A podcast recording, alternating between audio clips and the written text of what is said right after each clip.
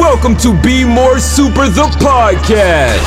Up in the sky, it's a bird. It's a plane! It's Superman. An action packed podcast where we'll discuss all things entertainment. You're entertainment, the answer to Are We Alone in the Universe? conventions, prop collecting, cosplay, interviews, reviews, and so much more. The show starts with host Brian Gardner right now. On this week's episode of Be More Super, the podcast, we've got a great guest. You've seen him in Bitten, History of Violence, Bloodthirsty, V Wars, Rabid. The lid- list goes on. He's a great actor from Canada. Is Greg Bryk. Greg, welcome to the show, sir. It's a pleasure being here with you. And how is everything at the moment with COVID where you are? I mean, how uh, how are you and the family surviving?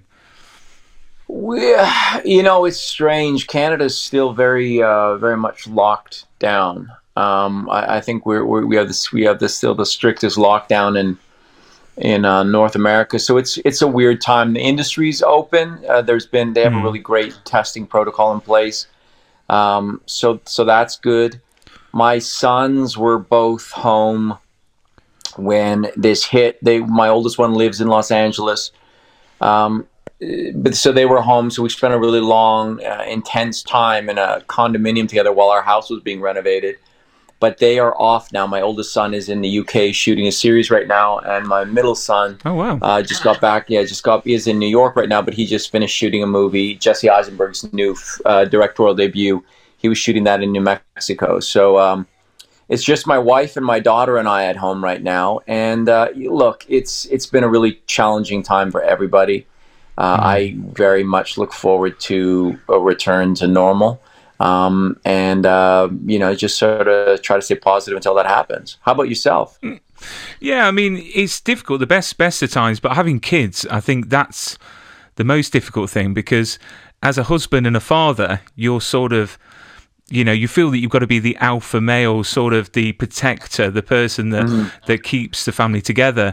And I feel the best best of times, you know, with this pandemic, you sort of feel out of control because you know, you uh, have followed the restrictions. You've got to keep safe. Me and my wife are key workers, so you mm. know we've been working throughout this. Um, Right. You know, my my wife has been exposed with people with COVID on a daily basis, so it's been quite um, stressful. The best of times, but it's my girls. I've got a three-year-old and a seven-year-old, so for them, for them, you know, being stuck in a house.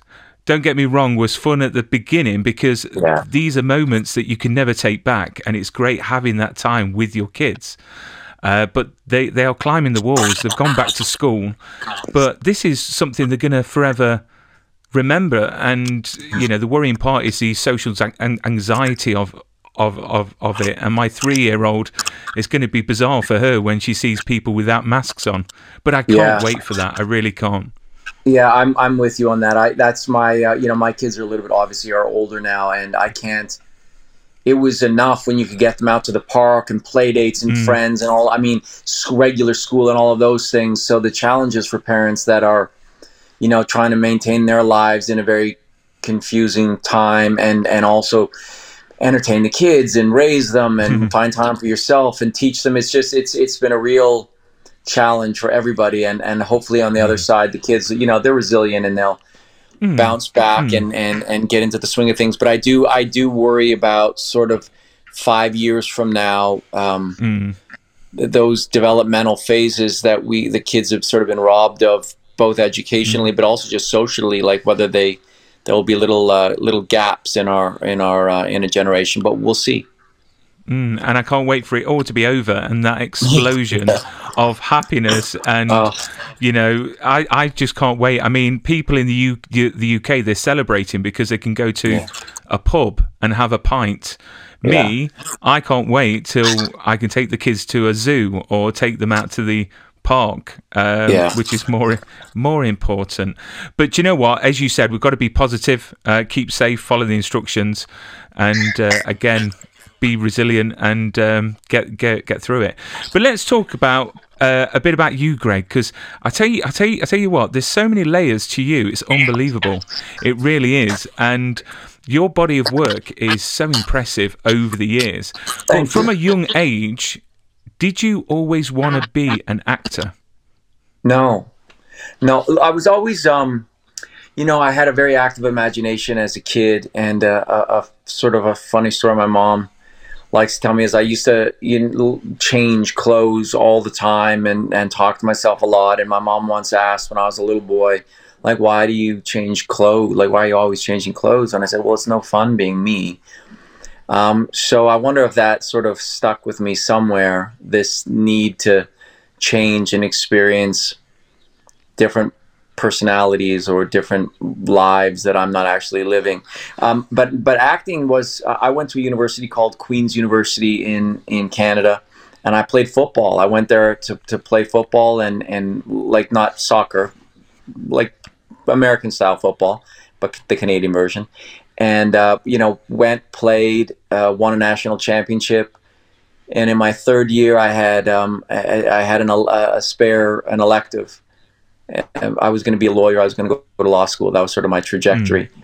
And uh, and I took a playwriting class, and the professor just really liked the way I wrote and read my own stuff, and he encouraged me to audition for a play the following year, uh, which was Hamlet and uh, I did, and uh, and and he cast me as Hamlet, and that was my first play. And then on the night I was cast as Hamlet was the night I kissed my wife for the first time. So I was falling in love with her and with acting all at the same time, and life just sort of became this faster and faster dance. We uh, we packed mm. a little suitcase and moved to New York the following year, and I went to theater school, and then got her pregnant. We had a baby, and we so we started this family and this adventure. And you know, 25 years of marriage this year later, and wow. three beautiful kids, two of which are um, working actors right now, doing extremely well. And my daughter just got her first agent and is going to university, but has sort of started that path as well. It's been a it's not without its its challenges and not without its heartbreaks, and there have been many, many of both.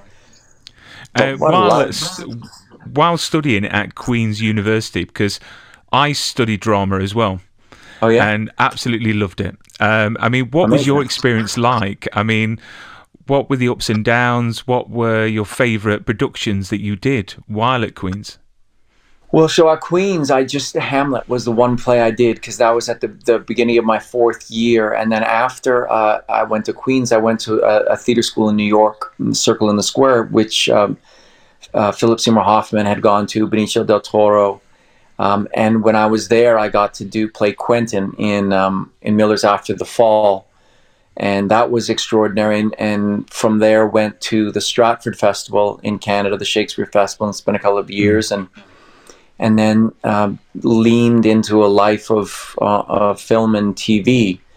Um, but it's been again, it's been really, uh, it's been really, really interesting. I, I, you know, Queens was more like a university experience than a than a drama experience because I only started mm. taking an acting class in my last year. It was more about, you know, playing football and studying Russian literature and philosophy and psychology and and and just having a, a, a classic uh, university experience, and then New York was was really where my training began in earnest, and and I feel forever grateful to a number of teachers I had there that really helped me find myself not only as an actor but as a person, and to have the courage to use those parts of ourselves that scare us or we're most vulnerable with, and um, mm. and do that generously. And and I, you know, it's it's I think it adds to, to the work while playing football in uh, univers- university, was there any moment that you thought, actually, I really enjoy this, I could do this for a career,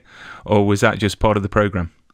Well, I, you know, I was a, a, good football player. I was a, you know, an all Canadian football player, but not, I don't think good enough to play at the professional level. I'm pretty certain mm. in Canada or the States. But we did after my third year or before my third year, we went to the UK because American style football was just taking hold there. So our team went to go play some exhibition games, and uh, they had a, a, a, very fledgling professional league. And we played a team in London, and uh, and I had a very good game. And, and they inquired after whether I would be interested in coming to play professionally over in the UK, but um, but my uh, life took a different direction, and, uh, and, as much as as much as I loved football, um, that wasn't that wasn't really where I was gonna. Mm-hmm. Uh, it's it's it's a real course. pity because I can remember years ago, uh, you know, the football scene in England. You had the London Monarchs, and yeah. they were enormous, and it's starting to get back in. I mean, I used to play American football as well. Amazing. Um, which which which was awesome. I was I was a defensive tackle, and um, I loved Good it. Man. Absolutely think the sport is amazing. It really really is, and people don't understand how much of a contact sport it actually is because they think that because you're wearing pads, it's for wimps, and I've got to say it's definitely not. It is definitely well, definitely not. You know, rugby is a very tough game as well, but mm. and and but the difference is in rugby the the tackling uh, is is you, it's more of a pulling tackle because you know you hmm. are you're on padded. It's a very aggressive game, but in football, so much of it is helmet to helmet contact. And I know that mm. you know now that I get older, um, I, I sort of start to feel the lingering effects of. I mean, I had a ton of concussions growing up, and and now just sort of you know you struggle with a little bit of vertigo and and you know some some other things like that that you you just wonder how much of a toll smashing your head at full speed against other large armor clad men uh, does to in the long term. But God, it was fun when it was happening. And it's always the case that the person that always hits you seems to be twice as big as you. Right. And yeah. You think, no, there's some big, big lads in that sport. There is.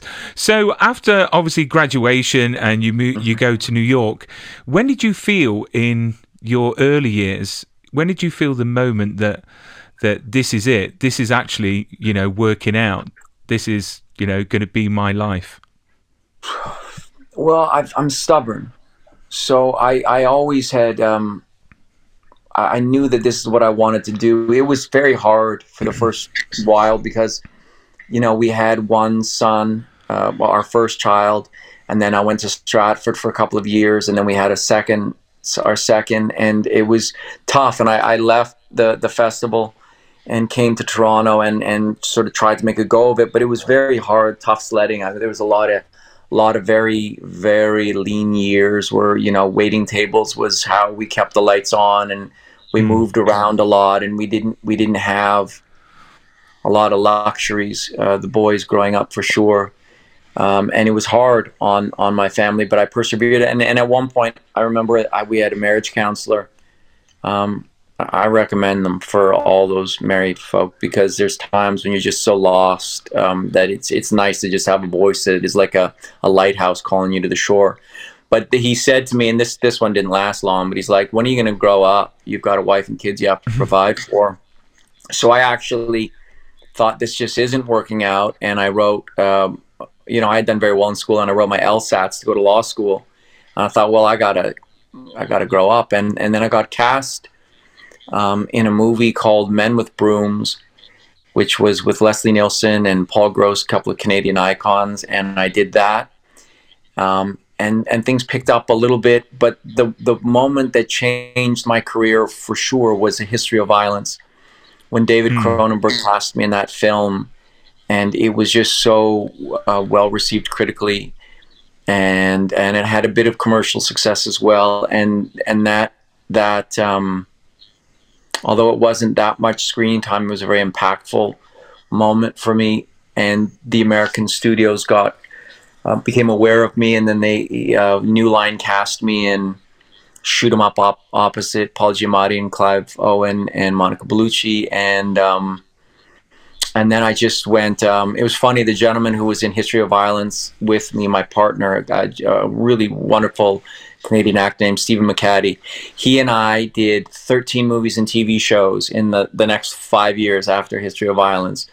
That people wow. just would cast. If one was in something, they'd some they'd cast the other, and if he was in something, they'd cast me. It was a very strange um, little dance we had. But that History of Violence changed changed things because I went from um, you know, working very sporadically to, to starting to build a career, and uh, and I've been very fortunate that that has continued over the years, and I've been really blessed with some amazing characters. I play a lot of bad guys, obviously. I play a lot of others. Um, Yeah. I'm I'm, comfortable, I'm, I'm, I'm comfortable playing in the shadows and and not censoring the monster within, but but I also get a chance to spread my wings a little bit and, and play some pretty complicated, interesting uh, anti-hero or off leading men. That's that's for sure.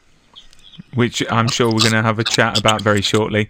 Um, would you say the industry's changed over the years from when you started out to what it what it is is now? Because we're we're hearing so many stories from Hollywood, as they say, about directors that are absolutely terrible to the con- controversy within Hollywood. I mean, have you noticed the change personally? I I have. I think it's become much more politically aware.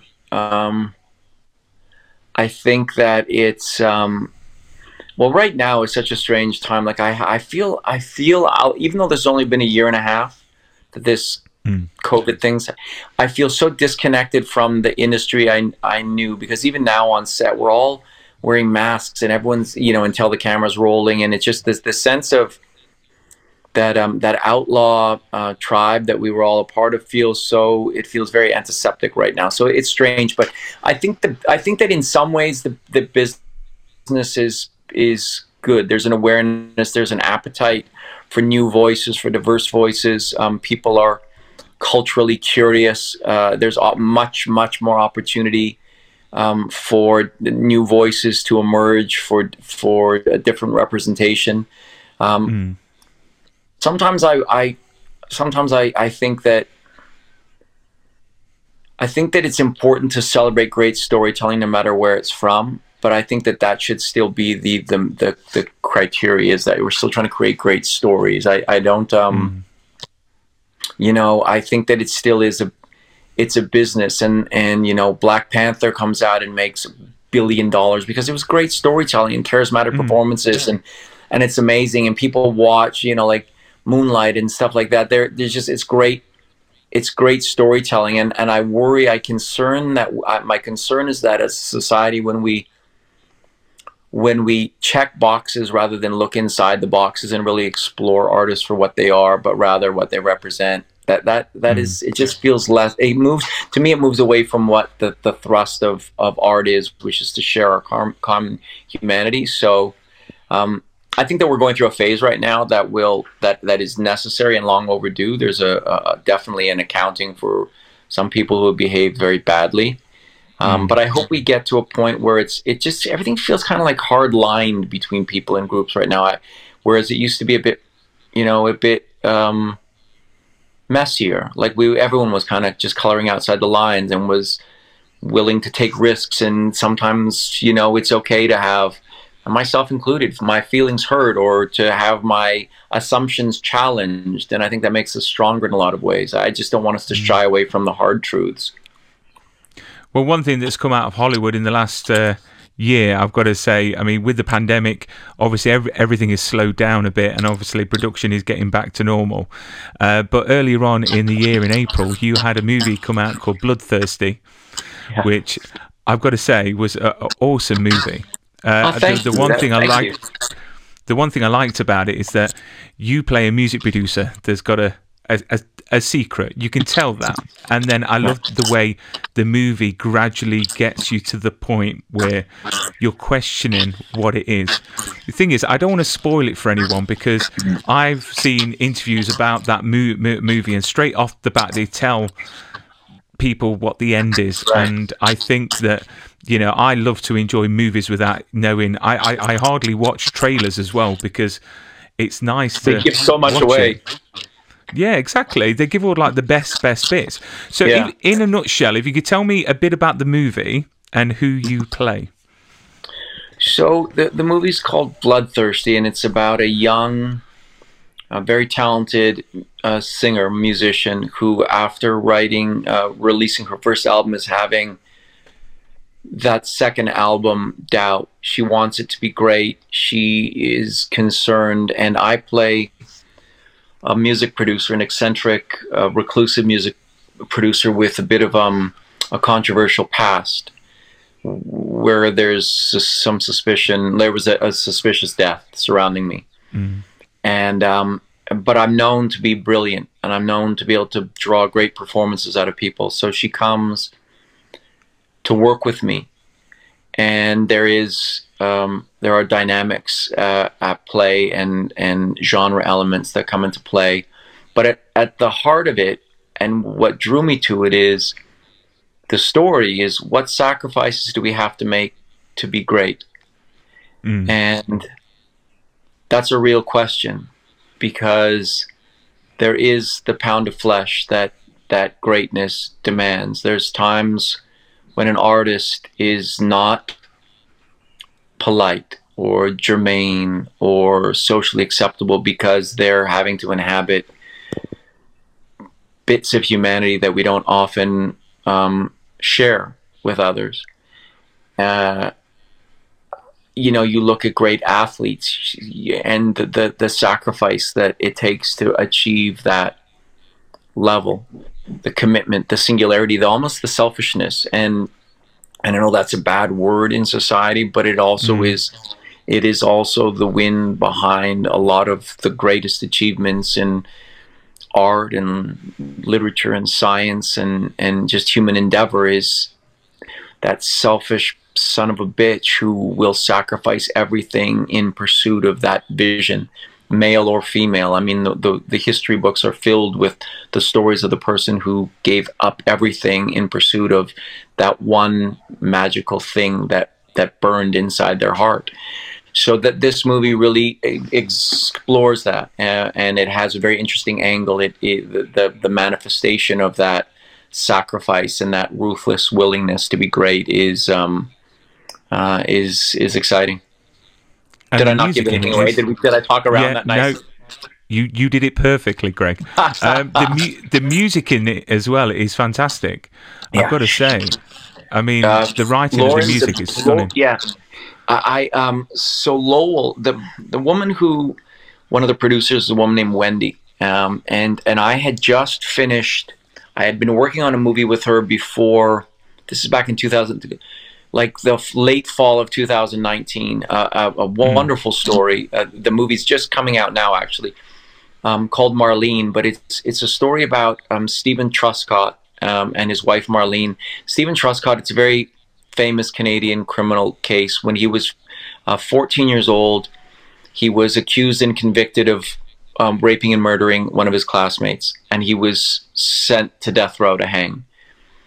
And then it, it turns out it wasn't him. And after spending a decade in prison and on death row, he was released. But one of the conditions of his release was that he had to live under an assumed name. So he, this this man and his wife, and his wife was a, a woman who actually fought to help get him released when he was a teenager from prison. Um, they raised a family in anonymity, and then when they got into their late forties, she was just she was bothered by the fact that that that they had been living a lie, and they fought to clear his name. So the movie is about uh, I play Stephen um, in his like 40s through late 60s. My my oldest son Dempsey played me, the young Stephen, right out of jail. So that was a great Wow. thrill. Um, but but as we were shooting that movie, Wendy and her daughter Lowell wrote were writing Bloodthirsty, and Lowell's a, a wonderful musician, and she wrote all the music for it. They gave me the script, I liked it, and I came back um, out west to shoot with them the following year, and I uh, got to meet Lauren Beatty, who was my co-star in this, and she is um, a musician herself. I had no idea how beautiful her voice would be and how beautiful the music would be. But one of the first days shooting, we were in the studio, like shooting the studio, one of the studio scenes, working on one of the songs, and her voice was so pure and haunting that it really affected me um, in a in a quite um, profound way. And I opened up to her in a way like she. I felt like I was like a 14 year old boy again, just on the cusp of of of a new life and a new adventure. And it, it brought a different dynamic to our relationship, which on the page was quite calculating and Machiavellian, and and then it just brought a warmth and um and a genuine affection through the music that that wasn't in the script, but I think informed our relationship. And when you watch the movie, you'll see how complicated that relationship becomes. And your, your your your character in the movie is quite intense, and it's quite Um, it's just awesome. I mean, how do you prepare for a role like that? I mean, obviously you get that script. What what does the process look like to prepare to be Vaughn? Well, I mean, I'm always looking for my points of similarity between characters, or you know, like what what is it that I, what what do I feel in in in that character, and and just find those access points, and then it's like uh, you know trying to dance into a shadow. So I I, I do all of that. Like per, I work very personally. Uh, you know, a sort of I don't want to say the word method because it gets so misunderstood, but I work from things that actually mean something to me. Um, so I, I understood this idea of pushing towards truth and greatness. And as you know, as a mentor to my kids growing up with acting, I was, I mean, kind of in hindsight, a monster when I would prepare them for little school auditions. They'd be like, I remember my son Billy was like eight and he was auditioning for Charlie in the Chocolate Factory. and he was the scene was, you know, where he finds the magic ticket and he's in the cold and he's shivering and he and he finds this ticket and it's like hope. And he's doing it. And I remember going like, That's bullshit. You're not cold. like you know what cold is. You know what being poor is. We've been so poor. Like this is it. And uh, you know, he's crying, and I'm like, "Go now!" And then he does the scene, and it was beautiful. And then he ended up, you know, doing that on the audition. And he, you know, that was his first thing. That was his. But I, I, I have, a, I, I don't, I don't like. I'm a bit of a madman when it comes to acting because I love it so much, and I just don't like lies. Like I know mm. we lie in real life all the time, but in art, I just don't abide by it. I just don't. There's a truth, and it, it, it. There's a toll that, like for example, if you have a scene where you you know, you have a big emotional scene and you break down, you have to put yourself in a place and, and work with either a memory or work with an imaginary circumstance that, that really, really upsets you.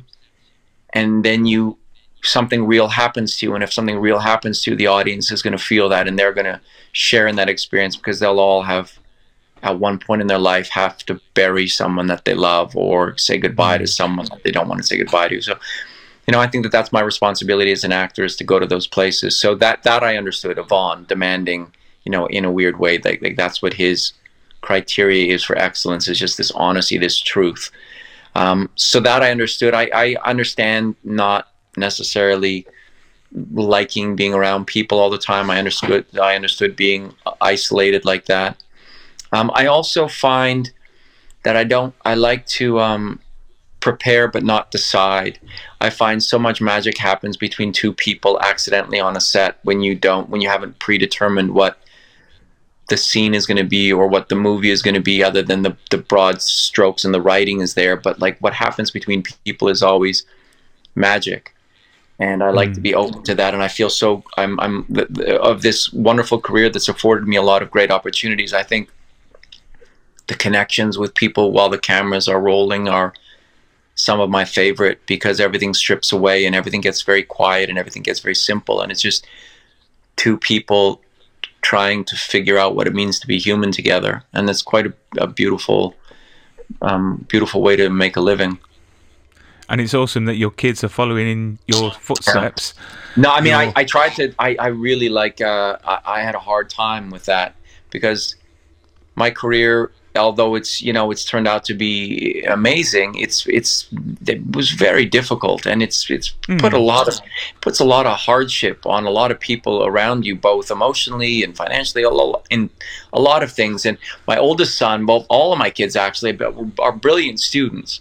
And my oldest son had a full um, scholarship to the top like the, the, the what would be the Canadian version of the Harvard School of Business and um, and he was going to go, and and he he had an inkling that he maybe wanted to act, and I was like, but you know, he was a a wonderful uh, boxer, you know, champion amateur boxer in Ontario, and a, a soccer player that played on teams that traveled through Europe and you know was his brilliant student. And and he was going to go have a normal life and and have a successful career. And then he said well you know, I'm thinking about going to theater school. And I was like, no, no, no, no, you're not at all. Like, you're just not. And I, I said, well, fine, you can maybe maybe a summer program, sort of like get it out of your system. And he went to New York and he auditioned for these schools. And he came home one weekend from university and he said, I, I have to tell you something. And, and I was like, what? He goes, well, I lied to you.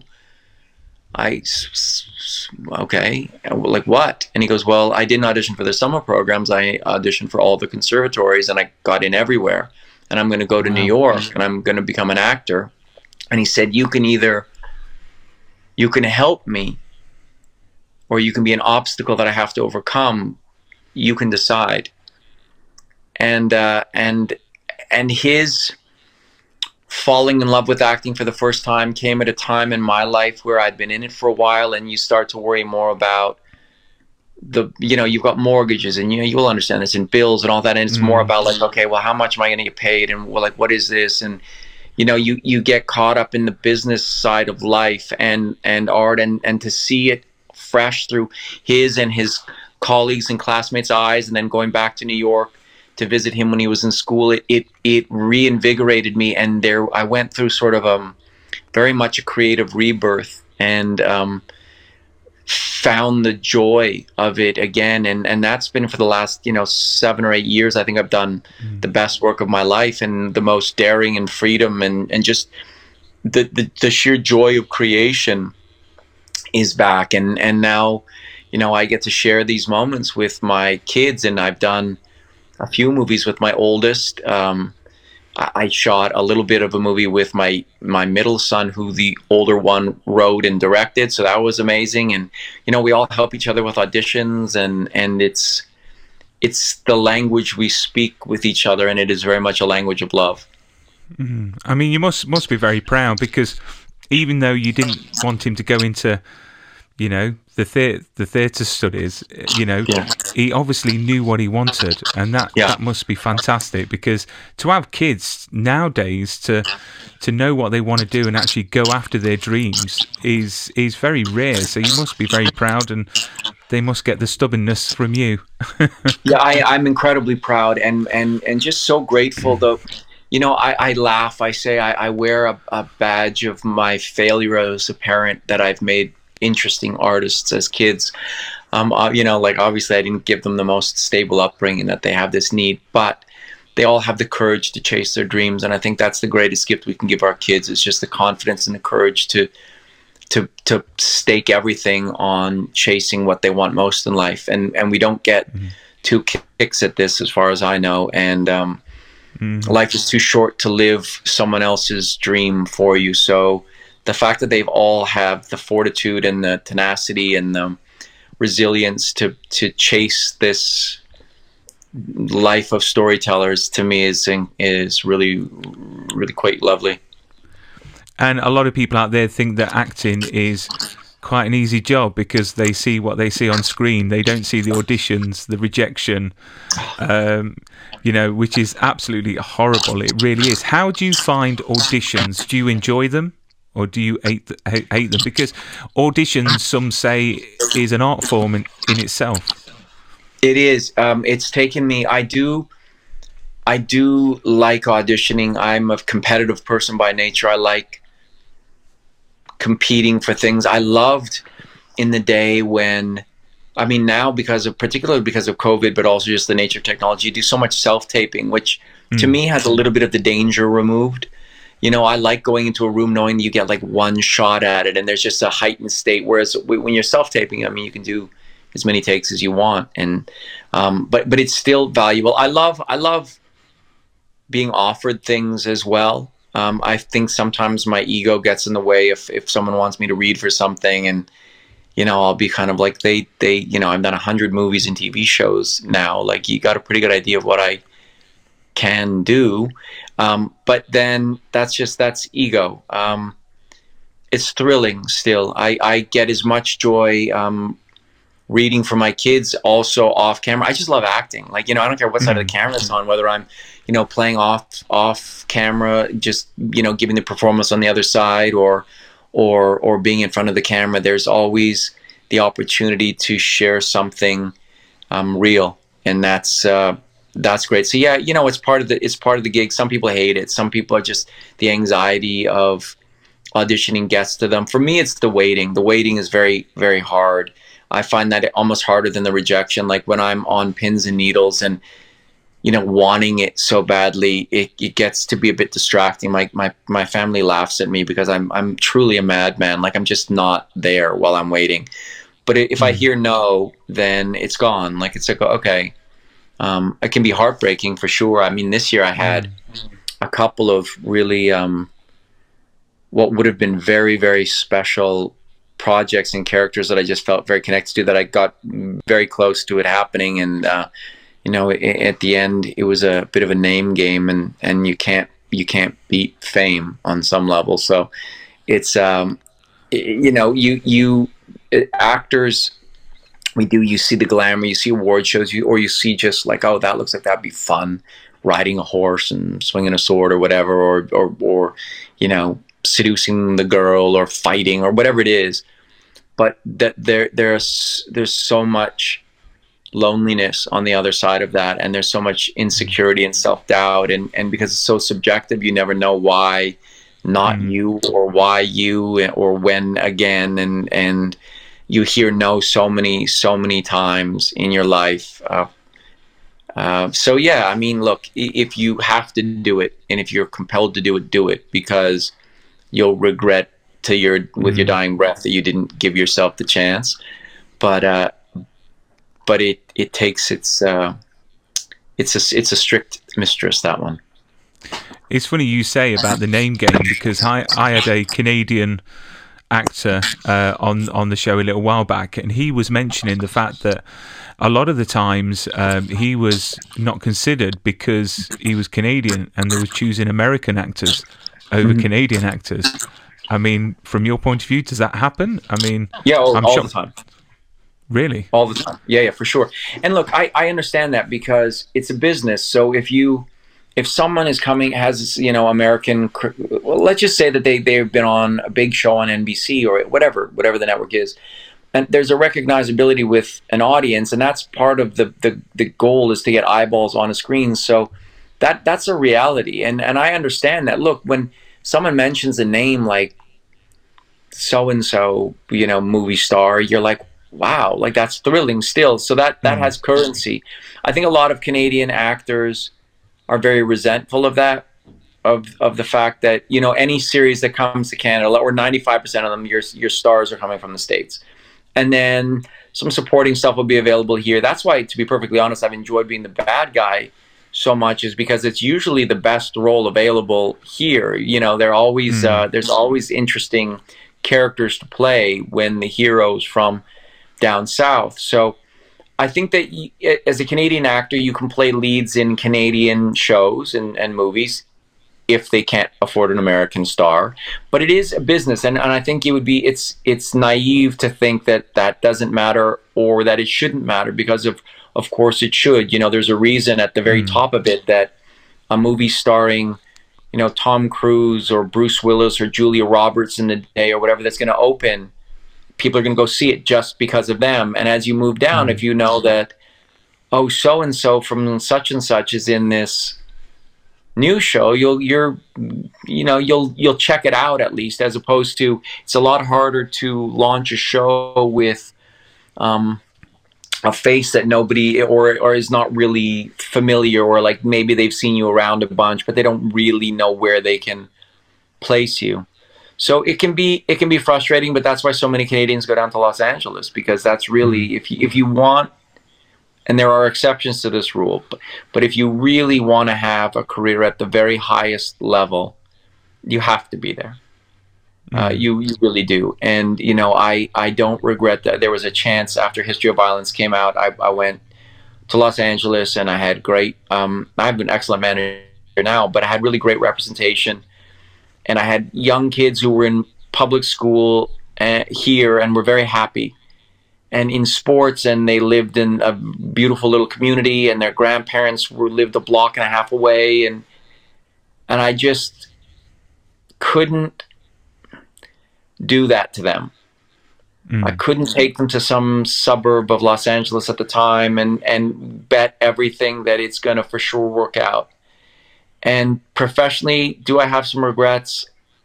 maybe. I mean, I've had a blessed career, but you know, you all often wonder, or you sometimes wonder, but would I trade that for having raised these beautiful kids and got to go to all their practices and ballet and have a marriage that survived a great many difficulties and might not have as so many well, forget Hollywood marriages or entertainment marriages, just marriages don't. Um, so at the end of the day, I'm I at the end of the day, I'm very very happy with the choices I made. Um, and and, and, like, and your body of work is enormous. I mean, is there one piece that you're very proud of um, out of everything that you've done? you know, I I I fall in love with every every project that I'm on. Um, you know, I was very proud to be a part, even though I only did a few episodes of Handmaid's Tale. Was very proud of that. Um, I was proud to be in History of Violence. Um, show Frontier I just did uh, a few years ago. I, I loved bits of bits of that this new movie Marlene coming out. I, I I'm I'm you know I'm going to go through and I'll be annoying and and uh, and say everything. There's a couple of shows that came at the right time. There was a show that I did a genre series called Bitten a, a number of years ago which was a werewolf show that was was very special to me. It was my first sort of leading role on a on a big production.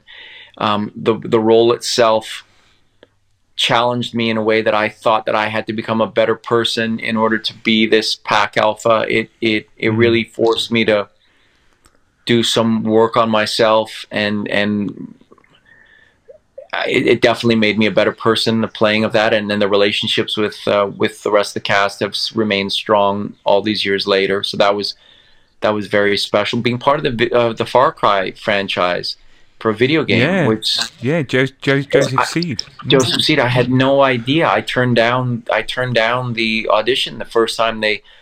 First couple of times they approached my agent, they had been looking for that character for two years, and they just couldn't find anybody that they just were set on and they I, I mean in my ignorance i didn't know where video games how far the narrative and, and the, the storytelling had come and i just i remember tecmo bowl you know when i was a kid like playing like that right and then they sent me some writing and i was some of the monologues and i was like this is mm. so dark and beautiful and complicated and and i um you know I, I put something on tape and they they cast me right away, and I started what has turned out to be a, an, adventure that's lasted years over a, a, couple of games and a movie and mm. Just an engagement with the community with this incredibly passionate um, and and welcoming video like gaming community that I that was just not aware of. Yeah, you know what? I've never seen um, a game actually bring out like a, a short movie to yeah. to go with it. And that movie was awesome. And I think it's Kyle. Is it Kyle that was in it as well? uh, Dude, which he's, he's, he's, he's, awesome. Awesome. He's mm. awesome. He like. He, uh, such an incredible actor, and what a great guy! There was uh, the director guy named Barry Battles, uh, who's also an amazing guy. and was sort of looking for something to put us Kyle and I in together again after that because we really enjoyed each other and sort of have a very similar, like uh, off the, the the dusty path vibe about us um, in different ways. Um, but yeah, no, that was that was a lot of fun. And that we shot that in Montana, uh, which was pretty great to sort of get get to ground zero of where the story takes place. Yeah, I've got to say I haven't played the game I've always wanted to play it, and I've been waiting for ages to get it from my friend, and he keeps on saying he's forgetting to uh, to give it to me. So uh, I will make sure I will play that game. You, yeah, I mean it's it's pretty it's pretty uh, it's it's you know it's got obviously fun gameplay and stuff, but some pretty mm. interesting themes, particularly now uh, where we are with such a divided world and also a a, a world is brought together, but also driven apart by technology. I mean, there's some there's some conveniences to it, and and you know, like you and I can talk here, mm-hmm. you know, across the world and whatever. Um, but we also are, you know, so many kids spend all their time on a screen, and they're not they're mm-hmm. they're losing the fact that there's a world at their fingertips, literally, and the people that are closest to us, we are isolated from in the pursuit of some sort of global community that that I think at times has benefits but also dangers because when you lose the f- ground beneath your feet, you're you're either falling or flying, but most often falling. Mm, mm, but I'll definitely play that game, and um, it was just awesome that that that short. But in your in your career, you have uh, played opposite so many great other names. I mean, is there an actor in question that you absolutely love to work with and would love to work with again? Uh, Elisabeth Moss was uh, incredible. She is incredible. Um, I uh, again, Donald Sutherland. I shot a little bit with a few years ago, and he was is just a force. Viggo Mortensen is amazing. Mm. Clive Owens, the like one of the, like most present, interesting, dynamic people I've ever met. Uh, we are like not as big a name, but I shot with. Uh, I, I went and did a cameo on a film with some producers I knew with uh, Barry Pepper recently. He he I've loved since um, Saving Private Ryan. I think that was Trigger Point. Um, yeah, Trigger Point. Yeah, which... yeah. Just went in did, did that one little scene, and uh, but it was just a lot of fun uh, working with them. I, again, you know, I'm I'm dropping names because it's names that people will recognize, but I've also, you know, worked with actors that are not household names by any stretch that are, are just like just beautiful artists, and um, it, it's it's it's really not a, a, matter of talent. It's just a matter of exposure at that point. You know, those, those mm-hmm. hidden gems, like that bottle of wine that maybe only you and a couple of friends know about because it's not on the the shelves of your local wine store. It's like it's those hidden gems. Definitely. So again, like I've I've had the, that's the best part of this career for me is those moments with these uh, other people uh, all trying to share something of themselves. Mm. And what got you in, in, involved with TED? Because you did a TED talk, and I've got to say, I love TED talks. I could listen listen to them all day.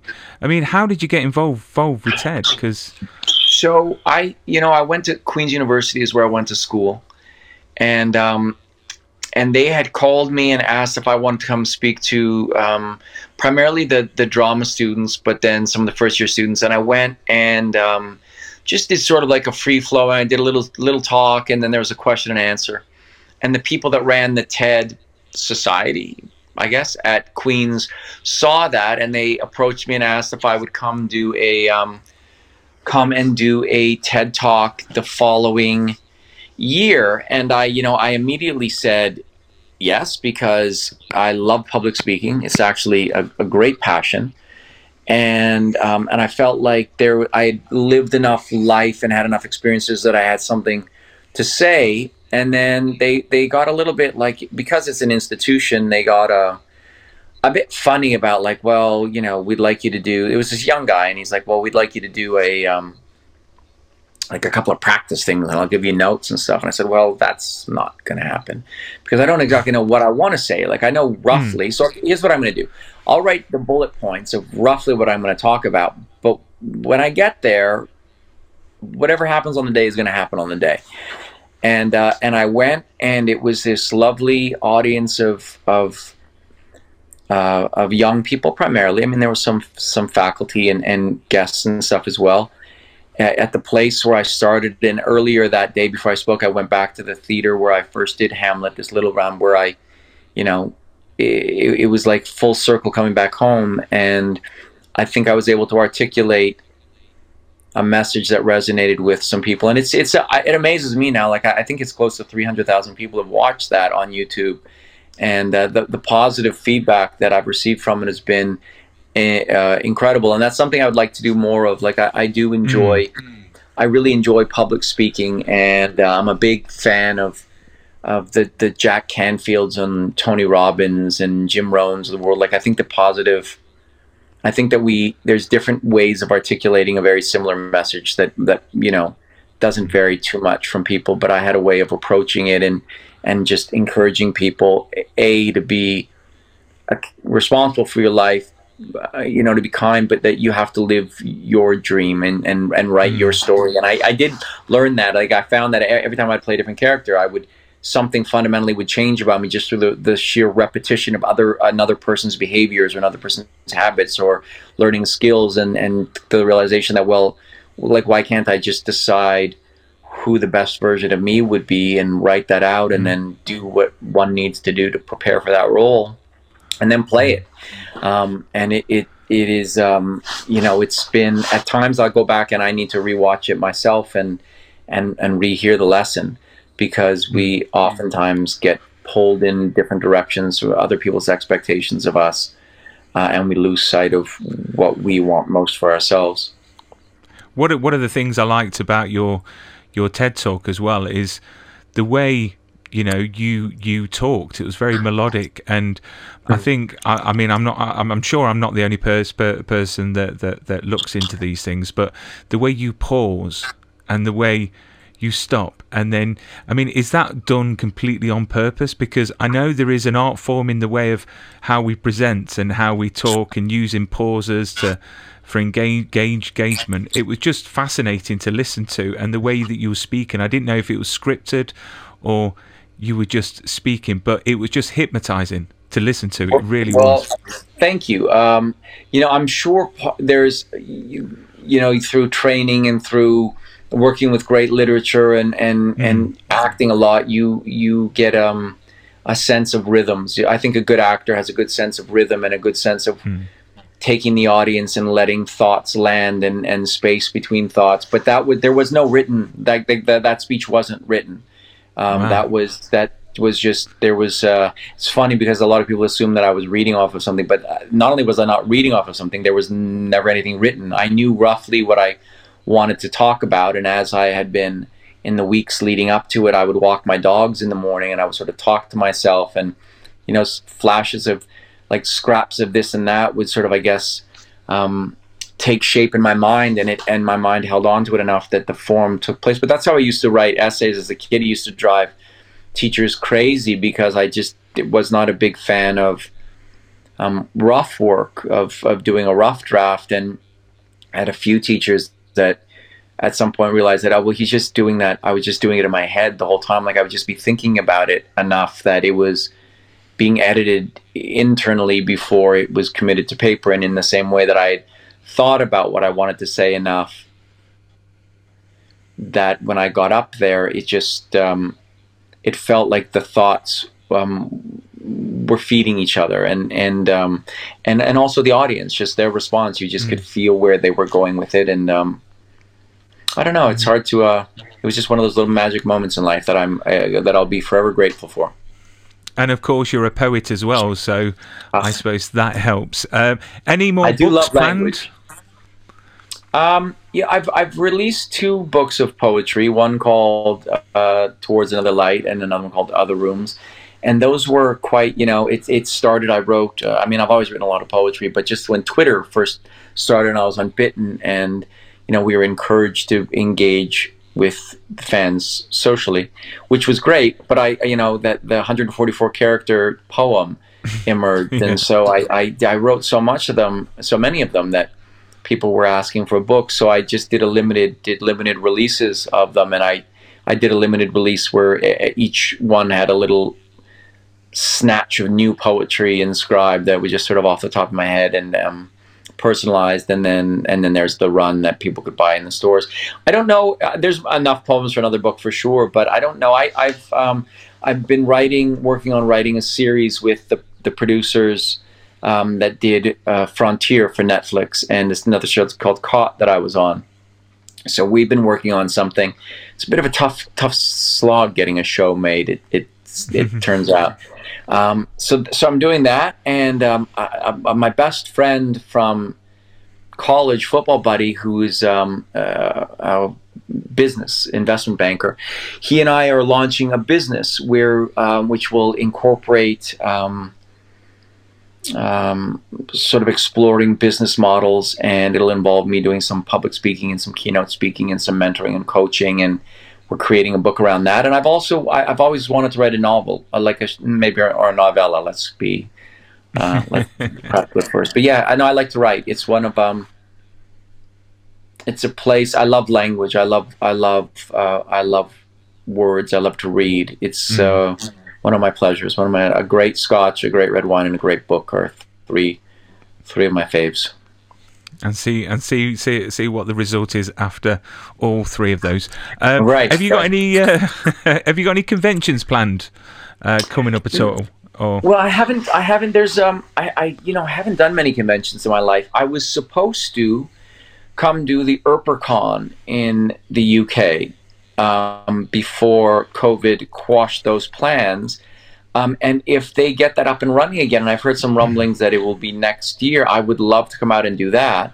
Um, uh, it's a matter of sort of invitations, and and I work with a company um, that will sometimes present opportunities, and I always love to travel and meet new people. And uh, again, particularly in genre, the genre work I've done in video games, those communities are so passionate and accepting and warm that it's always a pleasure to, to meet people and take a picture and have a little chit chat.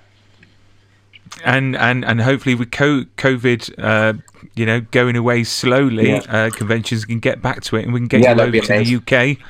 Um, and get you to an EarperCon, and uh, I had Tim Rozon on the show last last last night, and he's Isn't he I've got the to say, best? he's so humble. It's like he Yeah, he's- doesn't realise, you know, He what doesn't. He he, do, he truly doesn't. He's he's he's one of my five favorite people. Um, and I I know him. We shot a movie together, and we've been acquaintance friends for years. He's so genuinely lovely, so unaffected, such a good, decent man he's become like he was always beautiful and dangerous. Like that was, I mean, he was a, a beautiful wild boy, um, and and that always came across. But there's a wisdom, there's a gravitas to the work he does now. There's a a, a, a, a non self seriousness as well that plays so wonderfully against his look. He's just, a, he, I, I think he's an exceptional, exceptional artist and a really great human being too. Yeah. Yeah, and and do you know what? He was a joy as well. And Greg, you've been a great guest. It's been great chatting Thank to you. you. Um, I hope all the best for the future for you and the family, and everyone Thank keeps You safe. as well. And I look forward to uh, seeing your kids' work. You know, Oh, thank uh, you. Yeah. what, what's what's he doing in the UK? Can you say or can you not say? Can't say. Big, You big, can't say. big though. Big, big, big though. Is it? So he's starring in it, or Um, yeah. is he? Yeah, yeah, he's one of the he's one yeah, I mean it'll it'll be soon enough and that's that'll be exciting. And the Billy um has got his sort of first big break was he's in the new Ghostbusters coming out, and then he also starred opposite, and I'm I can't believe it, I'm drawing a blank on the name of the movie, but starred opposite Julianne Moore and Finn Wolfhard in Jesse Eisenberg's directorial debut. So not a bad start for his career to be one of the leads of an A24 movie opposite Julianne Moore. Not not too shabby. That is awesome. Well, I can't Yeah. can't wait for all that to come out. Greg, Yeah. you've been a great guest. Look Thank after you very yourself. much. I appreciate you taking the time. Uh, God bless and uh, enjoy yourself.